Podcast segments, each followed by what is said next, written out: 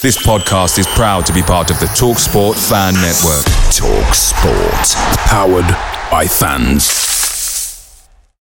The TalkSport Fan Network is proudly supported by McDelivery, bringing you the food you love.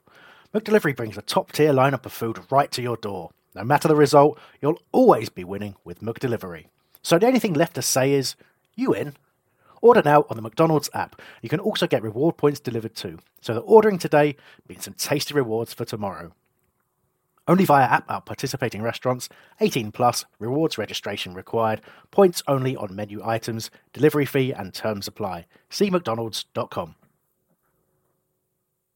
The Talksport Fan Network is proudly teaming up with Free for Mental Health Awareness Week this year. As football fans, we often pride ourselves on knowing everything, from which substitution can turn the game around to the quickest route home to beat the crowds. However, when it comes to discussing feelings with our friends, we might not always feel as confident. That's why we're here to equip you with the right tools so you can reach out to those who can help. If your mates are struggling, let them know that the Samaritans are free to call on 116 123. That's 116 123. They are there to listen without judgment or pressure 24 7, 365 days of the year. Let's all take a moment to talk more than football. Here's Speroni, who rolls the ball out to Cannon. He's got options in front of him. He picks out Thomas. This is a nice looking move from Palace. That's a neat ball to Ambrose, with space on the right. Good turn. He crosses into Johnson! Oh, yes! Back of the nest. Welcome, ladies and gentlemen, to the Back of the Nest preview podcast. I'm your host, Terence Ford of redandbluearmy.co.uk, and Albert Curley is back to help Hesketh and I trudge through the review of Spurs. And the preview of Newcastle is coming Saturday.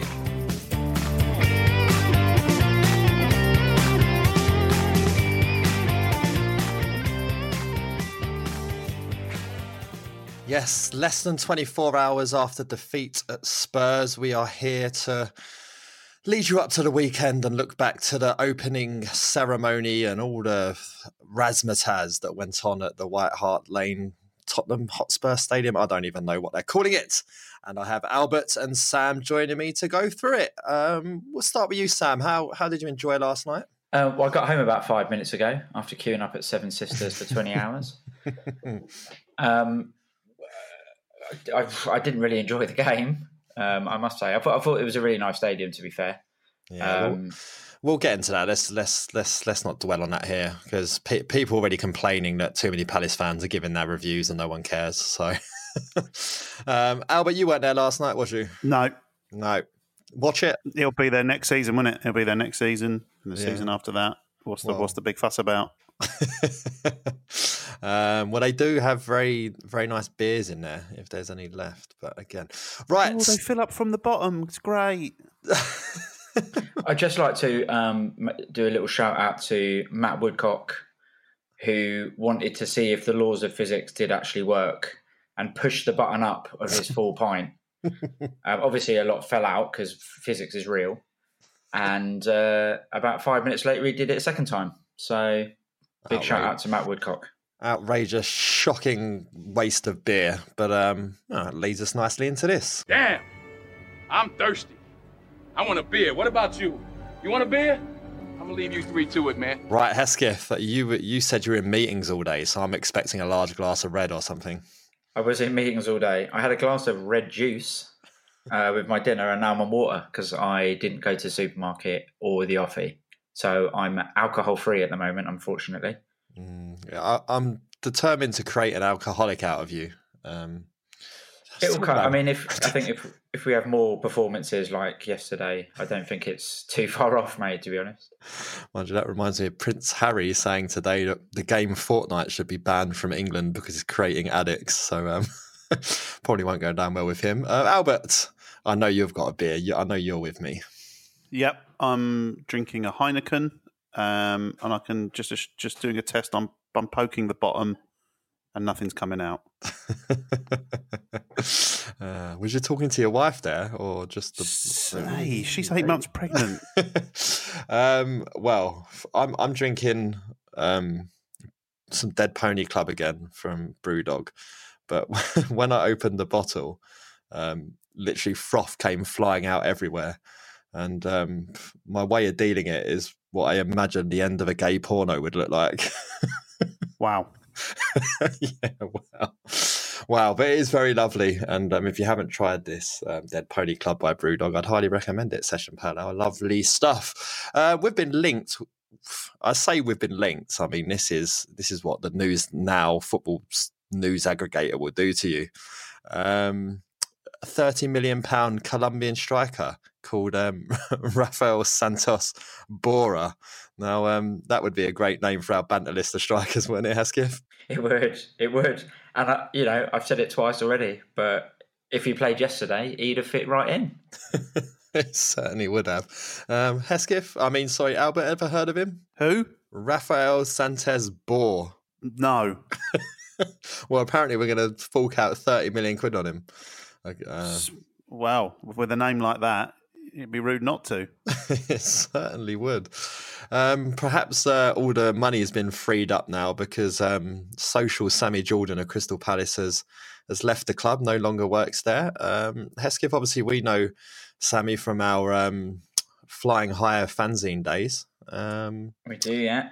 Yeah, so he's he's off to have a kid. Do you, th- do you think anyone's going to be able to fill his very big shoes? Yeah, very talented shoes going by the scuffed penalty that he scored at half time against Huddersfield.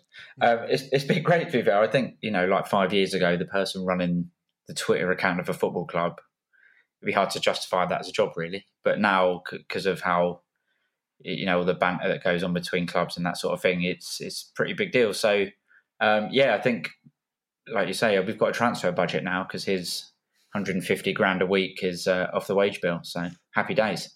Yeah, exactly. It was. I hope they get another Palace fan in to do it because I think I think that's key to making that sort of role successful.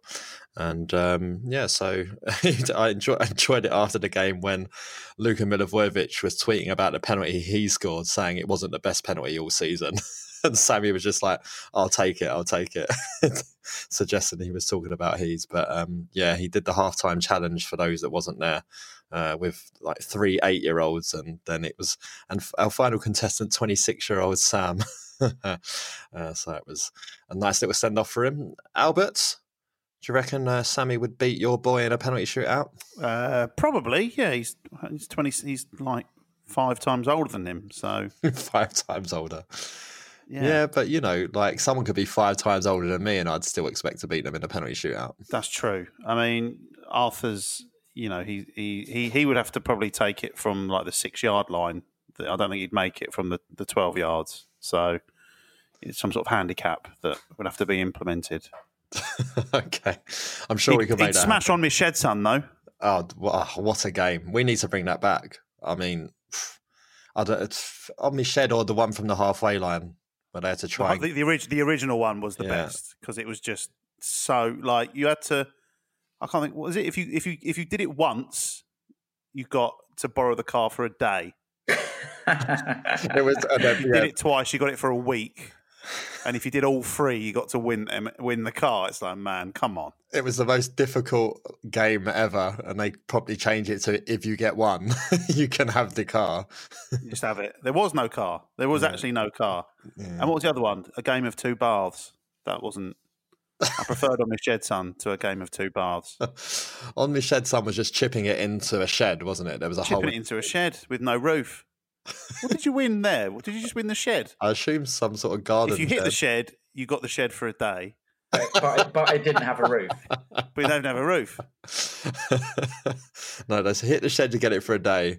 Um, get it in on the bounce. Um, you get to keep it for a week with the roof off. But if you actually chip it straight in, because that was the thing with the halfway line challenge, you couldn't do it on the bounce. You had to go in full. So you're asking someone from the crowd to come out in a pair of trainers or loafers on a slippery professional football pitch and try and lever the ball like 60, 70 yards without it bouncing and going into the goal. if they could do that, they would be probably on the pitch playing. It kind of, I think that kind of, it kind of predated the sort of height of the soccer AM half, what they call it, crossbar challenge. I think that really shed a light on how difficult it is. Like even the professionals rarely did it. Very, very rarely did it. So, f- Fat Ken from the back of the main stand, he's going to have no chance. Yeah, and Fat Ken might be part of um, the Dem- Democratic Football Lads Alliance, which has um, been uh, uh, plaguing Selhurst Park for the last year, I would say. Um, and obviously, a few of the local MPs have come together and put an open letter into the Guardian. Um, asking for the um, officials who be at Crystal Palace to condemn this sort of behaviour, handing out leaflets, sticking stickers around and stuff. Um, I mean, I have no idea if anyone who is of that way of mind listens to this podcast or not. Um, thousands and thousands and thousands of people in a football stadium think you're wrong, so stop doing it. That's pretty pretty much all I've got to say about it. Really, put the leaflets away, leave your politics outside of the football stadium. Come there, watch the lads play, get behind them, and leave all that shit at the door because no one wants to hear it. Right. When we come back from this, we will be talking about the Spurs game last night. Back of the Nest Match Preview Podcast. www.backofthenest.com. Right, yes, uh, a 2 0 defeat um, in the glittering new stadium, uh, which from you, you, can you can't really polish a turd. It's still in Tottenham, but there you go. Uh, Hesketh, we'll, start Mm. with your thoughts on the opening ceremony. Uh, did you? Uh, I actually found out today. My little cousin was actually on the pitch because he plays for Tottenham under 16s, and he was one of the youth team players that sort of lined their way out. I had no idea. um, but yeah, the uh, marching band and um, The guy from Go Compare, apparently. I, was it? I had no idea. Who I, well, I got to be honest with you. Uh, by the time I got to the front of the beer queue, and then wor- like wormed my way back out amongst the, the throng of people trying to get my place in the beer queue, uh, and then having finished my beer, it was basically kick off. So I saw absolutely none of it. right. Okay. Um, but Well- I hear it was, we, we saw the sort of like the fireworks shoot out the roof, and then the golden cock sort of sparkle or whatever, uh, which was you know fine. Fireworks are pretty good, but I didn't see any of the singing or the whatever else they had. I, I somehow completely missed that the fireworks are happening. I saw the spraying cock. I'm um, the. I saw You just open another beer. I saw the sparkle, sparkling things around the gold Spurs crest on the roof of the stadium. That was the long way round. but yeah, I missed the fireworks going around the top of the stadium. Yeah, I mean, it was bizarre. I mean, I, I heard on the grapevine um, that a friend of a friend who runs a sort of booking agency for uh, famous acts were asked last week. Um, have you got anyone that can play the, the Spurs opening ceremony? And um, a list was sent back of potential acts that could play with their prices. And um, Spurs promptly were like, "Oh no, we're not paying. we're not. We're not paying for it." So it looks like they just got some people from the local community in to sing. But um, to be fair, they, Chaz and Dave would have been half price. they- yeah, They would now. Exactly. oh, oh, rip. Rest in peace. exactly but no it was um yeah did, but then when I, I don't know if it was the go compare guy i think that was might have been a joke i have no idea who it was but this guy just he stormed onto the scene like everyone was already there and then he storms onto the scene singing in his operatic voice like other hand pulling up his trousers over his because they're they're not quite sitting up and it, it just for for me i was just like who is this guy who's come in like he's Stone Cold Austin, Stone Cold Steve Austin, but looks more like Paul Bearer. Um, so it was one of the bizarrest things I've ever seen in a football stadium, and um, yeah, but the Spurs fans seem to like it, I guess. So, um, hmm, and well done to all the Palace fans for not waving the flags and joining in. Big, big, big fan of that.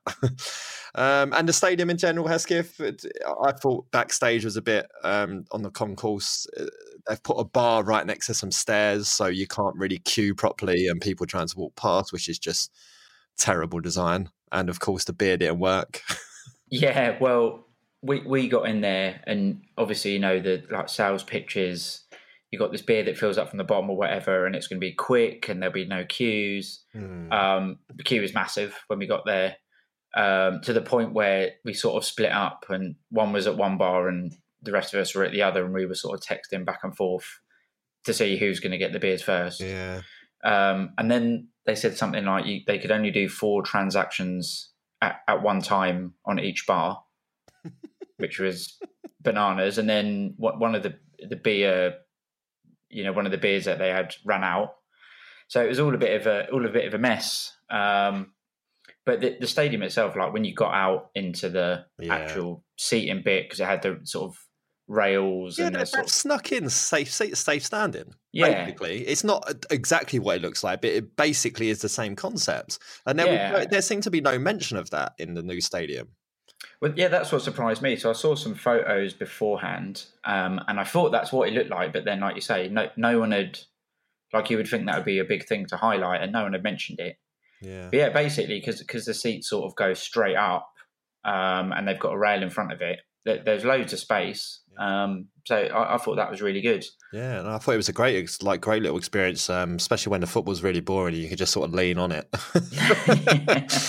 uh, yeah. So how does that work then? How high is if you're sitting down? How high is that? Like if you're sitting down, how high is that bar? I don't see how the two things. I see it's below, it's coexist. way below your eye line. So when you're Right. standing up, it's kind of at your like waist height. Yeah, So it's it's way it's it's perfectly fine unless you're a, unless you're a child, I guess. Uh, but we did have a child in a row behind us. We had uh, Mile Jedinak was there with his kids sat directly behind us, a few seats, a few seats down, um, beh- behind. Um, uh, with I think it was Adam Sells who was with them, and uh, Neil Shipperley was also in attendance, and he normally is. And Dean Gordon was in there apparently, um, which I'm a bit gutted I didn't get to see Dean Gordon because that would have that It's a great spine of a team, isn't it? it, yeah, not bad. I mean, you've got Dean Gordon's whipping in crosses or free kicks for Neil Shipperley to head home. Got Mile Jedinak as well, could be in there getting on the end of them. So not too not too bad that. Uh, right, um, let's get on to the game then. And since since fans have pretty much been getting on Hodgson's back, I mean, there was calls for of Hodgson Hodgson make a sub again in this game. Um, bit like there was when we played at Wolves over Christmas. And as soon as we sung it, Jordan and Ayew managed to find a goal and we won 2 0. But um, Chris, Chris Hamblin, Hambo of the review show, he tweeted after the game, utter rubbish. I'm embarrassed at how we've gone about this. We've set up for 85 minutes like we're playing Barcelona. No ambition, no urgency, and hanging the players out to dry. Completely pointless turning up if you are so fearful of the opponent. Such an easy game for them. And this is where I think Hodgson's sort of landed himself in a bit of bother. Uh, I'll start with you, Albert. He said after the game, um, almost instantly on my Twitter feed, it came up after someone had said, the problem with this 2 0 is Roy Hodgson probably thinks this is a good result. and then Hodgson's quote comes out and says, um, uh, we gave him a good game. And I just don't think that was the case, was it? Yeah, I mean, I sort of, I, I sort of was a bit fed up last night after, after the game, uh, but I saw this morning that his quote was, you know, we didn't make it easy for them, which I mean baffles me honestly because I, f- I thought it was very easy them. I mean, Tot- Tottenham are a good team and they played all right, but I don't think they got into top gear to be honest.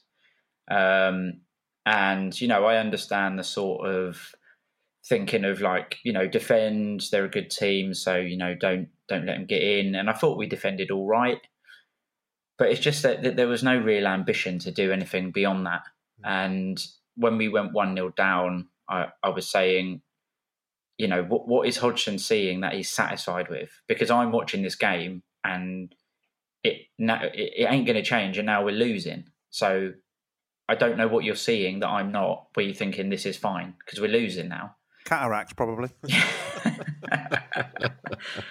um, so yeah, it was. I just thought it was a very flat performance, and uh, you know, it's very hard to get excited about it at the moment.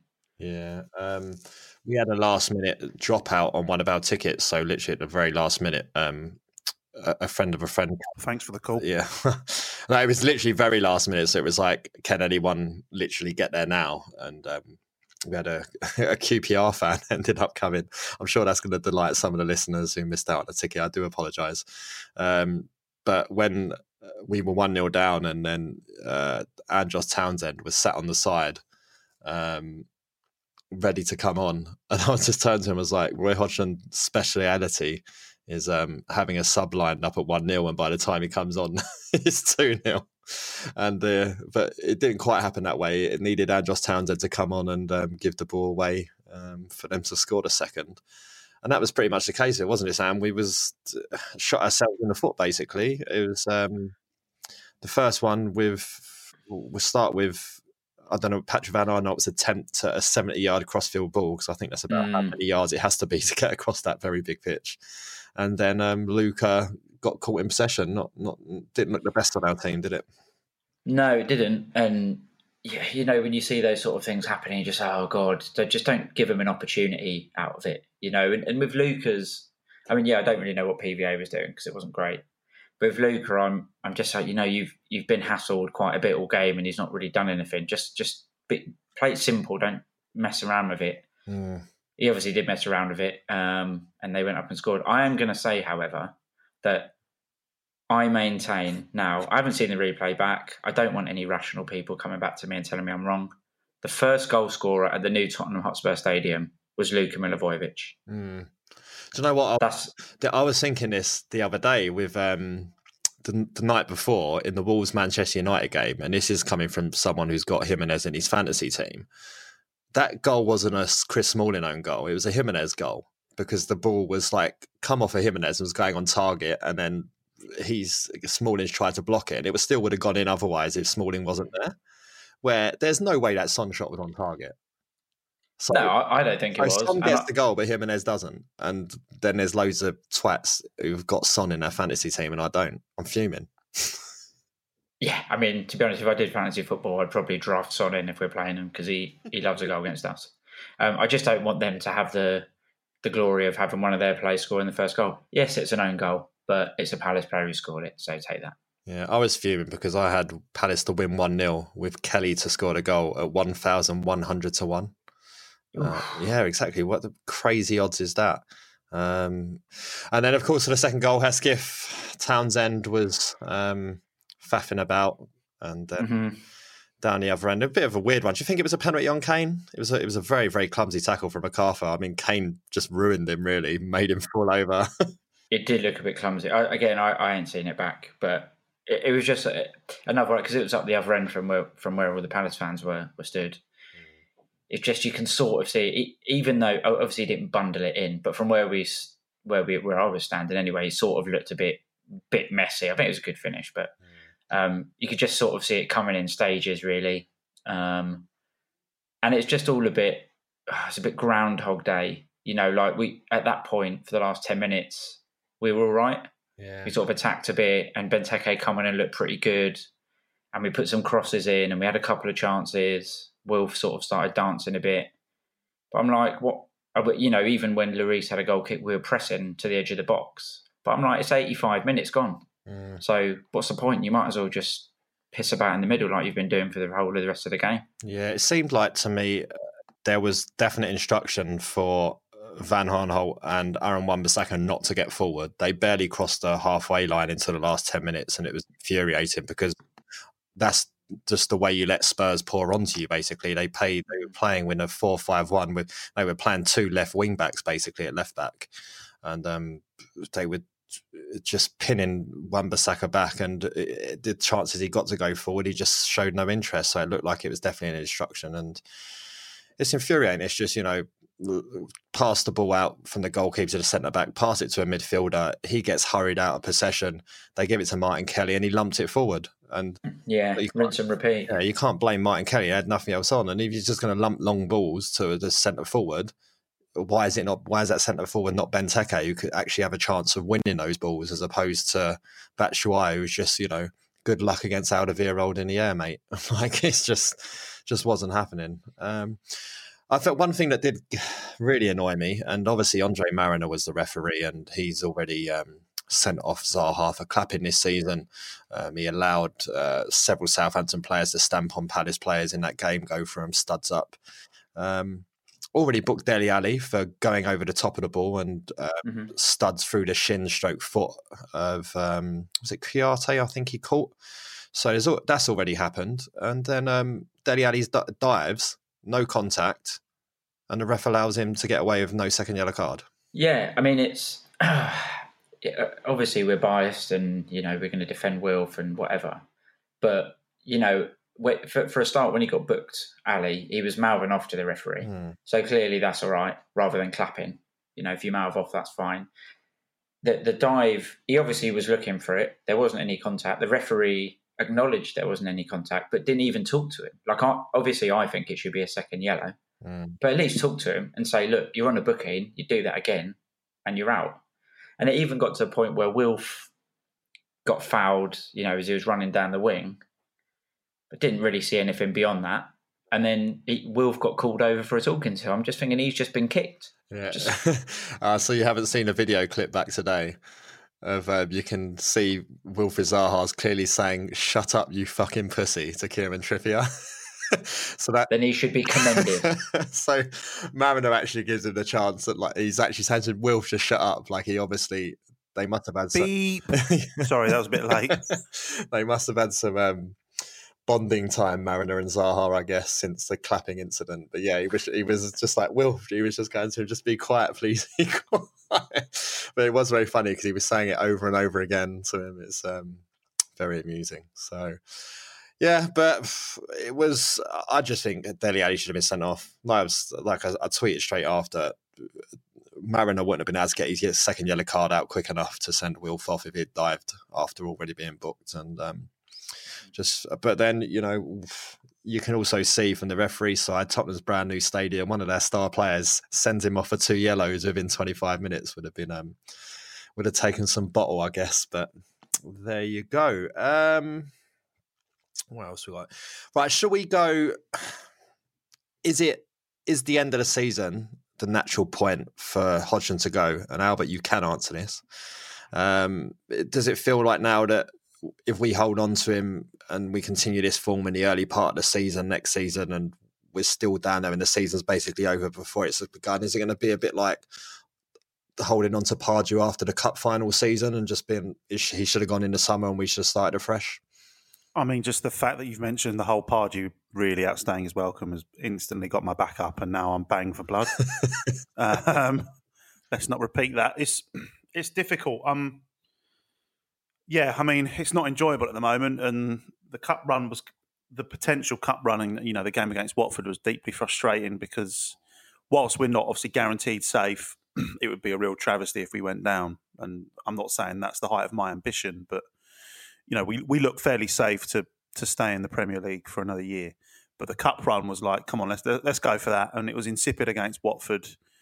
You know, compounded the the result against Brighton the week before, mm. which was just equally bad. And if you can't, if you cannot get up for those two games or either of those two games, let alone back to back, something's something's not right. The so on on paper, I'm I'm I'm almost down for the you know it's probably a, a, natural point for Roy to go and and find someone that can come in and sort of rejuvenate the squad because we've got great players that aren't aren't being used to their potential. Um, the only thing that I the only thing that I would sort of temper that with is that you know we we chop it we chop and change managers sometimes for our own choice, sometimes more often than not you know, Allardyce was probably meant to be around a bit longer than than he was, and Frank de Boer was also meant to be around longer than he was.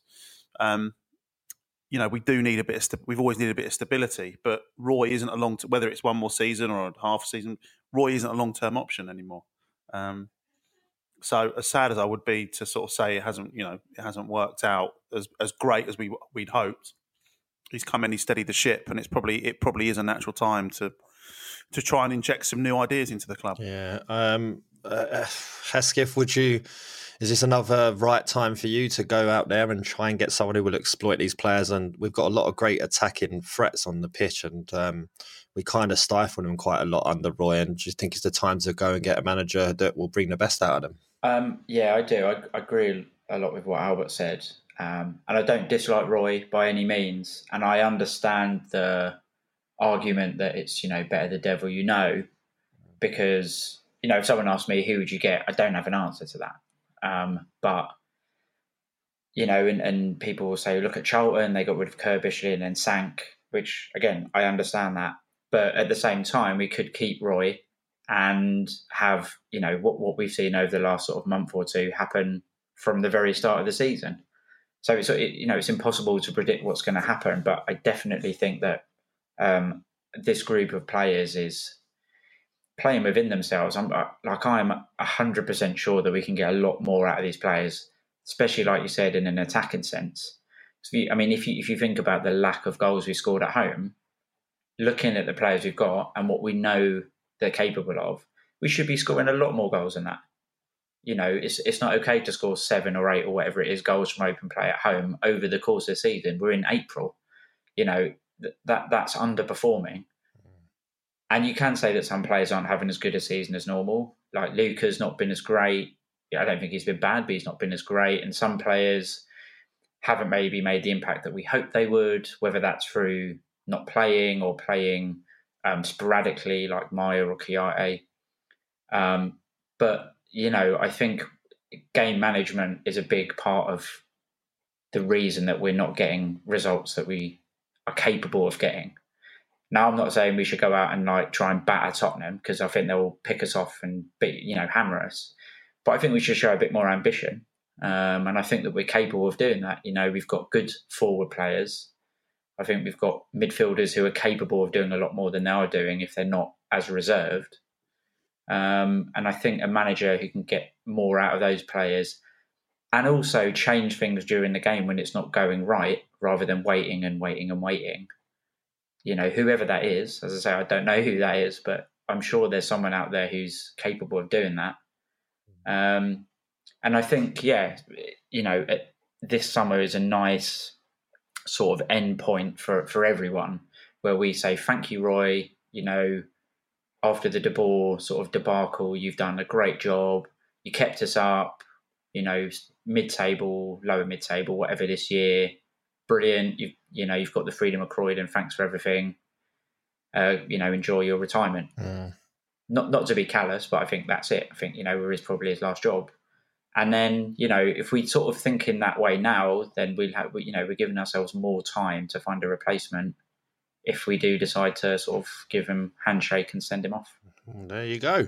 Um, all that's left, man and match, really. I think um, for me, simple choice. I think it was Guaita. Some brilliant save, particularly at the end from Lucas Moura. Um, and as always, a nod to Aaron Wan-Bissaka, who at one point Son just got up, shook his head, walked over to him and shook his hand, he, and then promptly gave up trying to get past him. Who was yours? Yeah, I agree with that. I think Guaita was man of the match. Um, made some that save at the end was absolutely brilliant, but he made some made some good saves first half. Um, you know, came out and collected the ball well. Um, yeah, for sure, it has to be him. Really, I think they had 26 shots, so he's done pretty well. Who, who was um, man of match at Dad's night out, Albert? Obviously me. Obviously you. All right, okay. Um, we'll start looking ahead after this short break, and it's Newcastle this week. Back of the Nest Match Preview Podcast. www.backofthenest.com.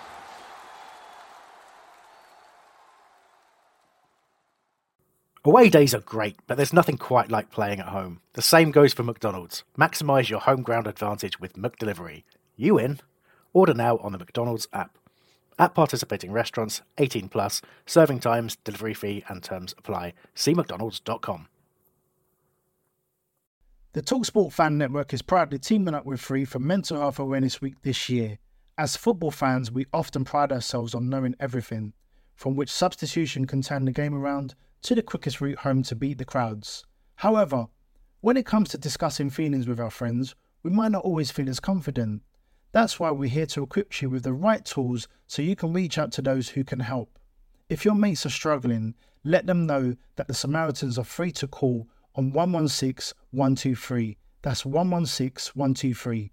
They are there to listen without judgment or pressure 24 7, 365 days of the year. Let's all take a moment to talk more than football. Back of the Nest Match Preview Podcast. www.backofthenest.com. Yeah, March pass punching rather easily.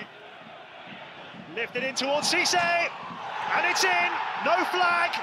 Papiss Cisse has scored inside 10 minutes. Good hold up play. McArthur shooting chance deflected and in. Super finish. It's Wilf Zaha on the volley into the net. 3 1 to Crystal Palace. Delaney and in. Bolasie. The flag stays down. Palace have got the fourth goal. All the way through towards Bamford. McArthur in. His second of the game. Palace is fifth. They have wiped the floor with Newcastle United today. Hey, how are you? I'm Carrie. It's so nice to meet you. Hi. Congratulations, the Cure Rock and Roll Hall of Fame inductees 2019. Are you as excited as I am? Um, by the sounds of it, no. Um, we've played the 5 1 commentary there to try and get you excited for the weekend. Uh, Hesketh, we, we notoriously do well at Newcastle and you're making the trip. Are you are you excited? I think we are all Robert Smith. we are all Robert Smith. Um, I'm actually not going. I'm not going this year. Look at that outrage! That's that's Um, the hat trick of us then, because I'm not going either. I, I, I discovered today it'll be Colchester against Oldham is the game I'll be viewing as part of the stag do I'm on. uh, Call yourself fans. yeah, no, tell me about it. Absolute shocker. Um, but I think it's only the second one I've missed this season, so I'm not doing I'm not doing that bad. Um, and then I don't know, pff, I might miss Cardiff. It depends. Depends if it's um, important or not. But Talking of, of going of driving a long way to Wales, can I just can I just tell you who definitely wasn't man of the match at Dad's night last night? go on. So, bless him. One of the dads um, discovered that his son's passport was out of date, and they're going on holiday. I think maybe tomorrow afternoon or maybe the next day. Um, the only place he could get an appointment for a last minute passport was in Newport.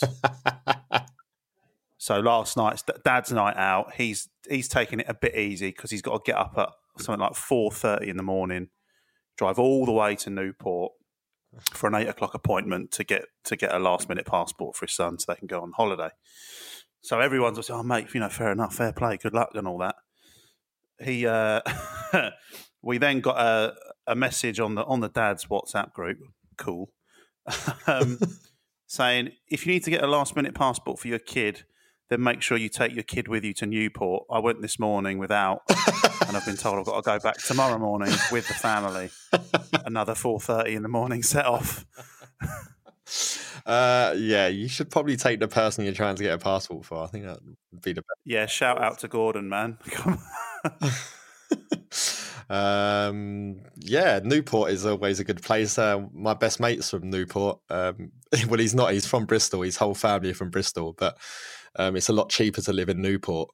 Um, so when they were like new family, first kid were broke, moved to Newport because it was cheaper. So he was born in Newport, and on his passport it says Newport. And obviously, anyone who's from Bristol or knows anyone from Bristol would know that they have a huge rivalry with Wales. So his whole family and friends just give him abuse all the time for being Welsh, and it's um that small town of Newport. Um, he should be a Newport County fan, not a Bristol Rovers fan. Um, right, we'll start with I think, and I think this will pretty much just cover off most of our chat in this game. With the style of football we're playing, is it right that Benteke should be up front for us? I'll start with you, Hesketh. So I saw a really good tweet from um, uh, Daryl. Um, he said, "When you get your heads around that he's not going to score, we are more likely to score when Benteke is on the field." Do you share those sentiments? Well, I've been a pretty big defender of Benteke through last season, um, and so I quite like him. And I think he's, I do think he's a good player. And I think what's important to remember over the last couple of games when he's come on, he's looked sharp. He's won headers. He's made things happen. And like you say, yesterday we were twatting the ball up the pitch, and it, you know, it came straight back. Like we we weren't getting hold of it. So I think, you know, th- there's nothing to lose by playing him for a start. Um, I saw someone else say, you know, he's our player, whereas Michy is Chelsea. So it's like if if we're sort of saying we're safe, then you might as well play Benteke to try and get his confidence up, which I also agree with. Um, and I, I just think on, you know, on the on the sort of little cameos he's made over the past couple of weeks, he's worth starting. Especially, especially you know, if if we're resorting, hopefully we won't against Newcastle, but you know, if we're resorting to hoofing it, or if it's you know another tactic that we can employ, um, where we can use the wingers at some, you know, in some respects, but also if we want to launch it and, and go a bit agricultural or whatever, he's there to make a difference. So, yeah, I, I would, I'd quite like him to start, to be honest. Yeah, and it's also with the way, like you say, we're safe, and if we can get Benteke up and scoring for even if it's two or three between the end of the season, um, some sort of scoring run for him, and I know that's could seem like a stretch to some people because it's um, he hasn't scored that many goals um, for quite a while, but um, that can do one of two things. Um, he's coming towards the end of his contract. Um, I think he's probably still got a year left, maybe two if he signed a five year contract. I can't remember if it was a four or five. And we're going to start needing some interest from somewhere at some point if we're going to sell him uh, to recoup some money. Uh, or if not, um, we want a striker that's going to score goals and we can offer a new contract to and would want to keep. So, um, there's no better time than this sort of part of the season where the pressure's off and he can just go and try and enjoy his football and, and score some goals. Um, Albert, can you can you see him being someone who scores goals ever again, or do you think we should deploy him more as someone who tries to create goals for people and create space for people, a bit like Cameron Jerome did in that first season for us so successfully? I think it depends. Uh, I think it depends on the system and and you know the the manager. Are we going to stick with Roy? Are we going to get a new manager in? Is Benteke going to be sold in the summer? But I think at the moment, I think at the moment, it's it's, it's crying out, and I almost I almost don't care what happens behind it in the middle of the park. I think it's crying out for having Batshuayi and Benteke up front. Mm. Like it's it's the most obvious. Uh, it's like the most obvious front two we've had that could work together. I know since probably Murray and Gayle, which wasn't always particularly fruitful, but you know when it worked, it, it, it was good. Um, so I think that the mid the midfield three, you know, this midfield three that we keep seeing, you know, it's a combination of McArthur, Kouyaté, uh, Luka.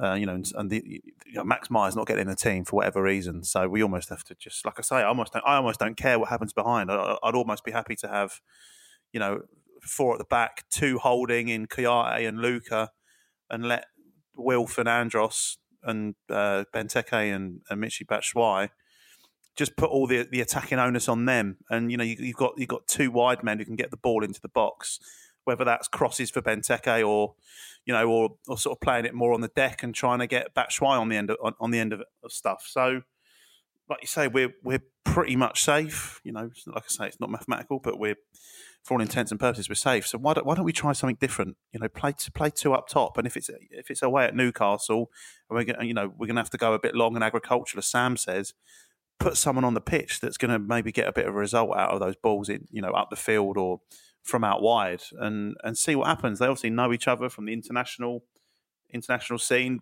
Slim chance that Batshuayi is going to be here next season. So whilst they're both here, why don't why don't we see if it works? It's it's bizarre to me. Yeah, no, I would I would certainly like to see those two at least get a run of games together, see what happens. Um, you know, gives a bit of enjoyment towards the end of the season because it has felt like this season's been a bit of a slog at times. Um, I think the other main talking point is Andros Townsend obviously was dropped to the bench for the game against Spurs Hesketh. Now, rumours have it that this was to do with him punching the dugout after getting substituted against Huddersfield. Um, I don't think um, in frustration at being subbed, I think he understood why he got subbed because he was having a bit of air. But um, it, he's he's gone off the boil quite a lot, I would suggest, in recent weeks. And um, do you think dropping to the bench will give him that kick up the backside that he needs on Wednesday night, or um, and he gets back in, or would you continue with Schlupp in that position? Um, I, I, think it will give him a kick up the bum. He he looked a bit. I mean, you, you know, so he had, he had a bit of a faff before the goal, but he's the thing with Andros is he's, he's got a lot of running in him, and I think especially away games, you know, and, and, and St James's Park seems like a big pitch. I know everyone looks like ants when you're up at that way end, but you know, it's space for him to run into, and I think that he'll enjoy that. And it, I would start him. I would start him. I think Schlupp's performance yesterday was back to the performances that he gave before he had his little purple patch, where he was doing his pointing thing where he should be, and he wasn't covering, and he sort of looked tired mm. even very early on. Um, and you know he's played most games, hasn't he? Really this season, so maybe he, it's time for, for him to have a, a break. Um, but I, I, you know, I think yeah, Wilf and Andros wide is where we're going to get most of our joy. So even though his form might be a bit, you know, not not as good as we expect from Andros, I think he's he's got to get put back in that team. Mm. Um, I'm sure they give him a bit of a boo, won't they? But hopefully he'll bang in bang in a worldie to shut him up. Yeah, yeah, certainly just getting the ball wide, getting the ball crossing into the middle, Benteke go back post, Batshuayi run across the front post, and just just see what happens. See if we score some goals because you touched it further up in the show, just saying you know it's not it's unacceptable the amount of goals we've scored from open play this season with the amount of striking talent that we have on the pitch and um, just go go back to basics. Really, that's what I think it should be. And um, you know, they should get Ian Wright and Mark Brighton to do a chat with them to explain how they simplified the game um, into such a very in such a very effective fashion that enabled them to score loads and loads of goals. Um, right. Predictions, Hesketh. You went for a two-one defeat against Huddersfield, but I finally got one right on the show. I went two. Hooray! So, um, buzzing there. But um, Ed Kellaway is still running away. He's, he's got two correct results in the last two matches as well. So he's gone on to 32 um, points from 32 games. So Hodgson will be delighted with him, point, point a game. Very satisfied. And he's like eight points clear of you in that now. So um, yeah, he's um, he's run off. Uh, Albert, you obviously wasn't on the show, so you can have the honours this week of predicting the Newcastle score the most optimistic I can be is to suggest it will be a one-all draw. So let's go with that. Okay, that's what Billiam's gone for. He suggests a Luka penalty. Um, I saw a great tweet on after the Huddersfield game from I think it was a West Ham fan saying penalty to Crystal Palace. In other news, the sky is blue, which it that's feel. I feel like one more Luka penalty, and I think he ties the Premier League era record of most penalties in a season of ten, which is currently held by Steven Gerrard. But I feel like that might be a record that gets broken a fair amount in the coming decade. How many did AJ get? Um, did he get nine as nine or ten? Maybe he got ten as well. Yeah, I think he must have got nine or ten. Yeah, I mean, it was twenty-one I, goals, and it was it twenty-one goals for the for the season. Yeah, it was. Mm, so I tell you, it's just it's just as well that Lucas scores these bloody penalties. Yeah. Um, well, it, it is. I mean, and it's it's a tough thing to do to consistently score penalties. But what was interesting was he's the graphic of these penalties is they're perfectly balanced to the left and the right, so you don't really know where he's going. So he it's like it's in his head to balance them out all the time. And obviously, the only two penalties he has missed are both times he went down the middle. Um, so in a Premier League season, uh, so I read this on um, on an article. So um, it says Steven Gerrard held the record. Uh, but yeah, when you say about because I feel like did he, he AJ outbalanced him. He scored more penalties than goals from open play, didn't he? And these are all good questions. these are all good questions. Oh, but look, there's there's an amazing website that enables me to. Oh no, it doesn't see. It only goes back a few seasons to, to fill. Yeah. so no, so the Premier League website only goes back to a certain amount of seasons, and it doesn't include 0405. So that's probably where this has come from. So yeah, Frank Lampard scored 10 in 09 010. According to Match Pint website. Shout out to Match Pint. AJ's AJ scored 11 spot kicks that season. Okay, there you go then. So that must be the must be looking like the record because as I flick through other seasons here, there doesn't appear to be anyone. God, that's five in that season. So um, yeah, so right, we're saying 11's the record. Steven Gerrard got 10 in 13 14. Lampard got 10 in 9 10. So he'll be looking to level up that record at least. And um, yeah, he he won the rankings last season with seven as well. So um, he's going to be putting himself all time most penalties scored in the Premier League. He's going to be pushing his way up, especially if he's either stays with us for more years or gets a contract elsewhere. So, um, well, let me let me predict if he's going to score a penalty uh, on Saturday against Newcastle. No, he's not. We're going to lose one 0 Yeah, that's my prediction as well. I'd, uh, I under Rafa, Newcastle a bit too wise to get done over like we've done away from home against teams like Burnley, where you know they've left too many gaps open and stuff like that. And it will just be a goal from a set piece of some kind. I reckon that will beat us one 0 um, Allah, pretty much every time we go up there. Was it? Um, who scored it last time? Was it Merino scored a header last Merino, time? yeah. Uh, we had that um, Papiss Cisse um, scored that last Mhm. minute winner. Andros. Yeah, Andros Townsend one 0 Andros, yeah. Yeah, that pa- Papiss Cisse's um, last minute winner against us uh, helped him get the record. He scored four 90 plus minute winners, which is the joint record in the Premier League era. Another completely use, useless stat brought to you by Back of the Nest. Uh, right, we'll finish that there and we'll be back after this. Back of the Nest Match Preview Podcast. www.backofthenest.com. Right, that's almost your lot for this week. Um, continue giving us those five star ratings. Thank you so much. We're absolutely flying up the charts now. We're getting way more listeners than we've ever had. And um, so thank you for all the lovely work you've done for us in that sense. Um, Albert, it's been great having you back. Did you mean that? It sounded a bit forced. Absolutely meant it. I mean, last week was just me and Hesketh just droning on at each other. I'm surprised anyone listened to it, if I'm honest. now everybody knows how I feel. Al- Albert certainly didn't listen to it. um, Hesketh, thank you so much as always. Cheers. Right, so we've got um, Arsenal's up next, isn't it? Or is or is it?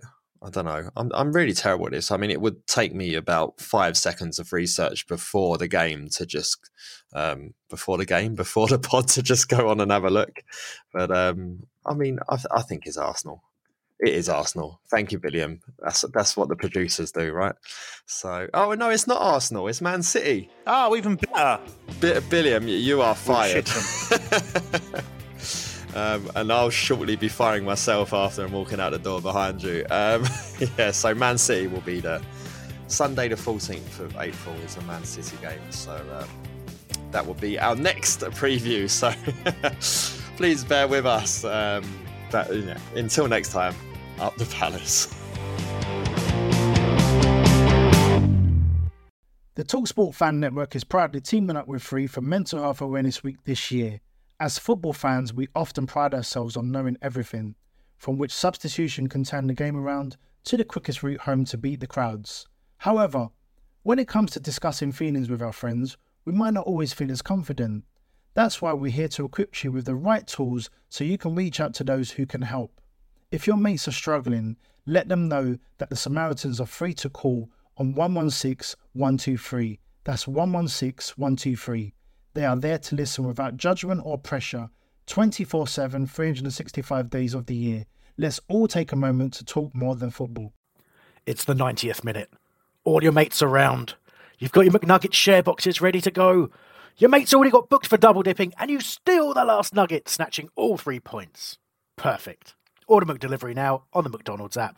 You in? At participating restaurants, 18 plus, serving times, delivery fee, and terms apply. See McDonald's.com. This podcast is proud to be part of the TalkSport Fan Network. Talk Sport. Powered by fans.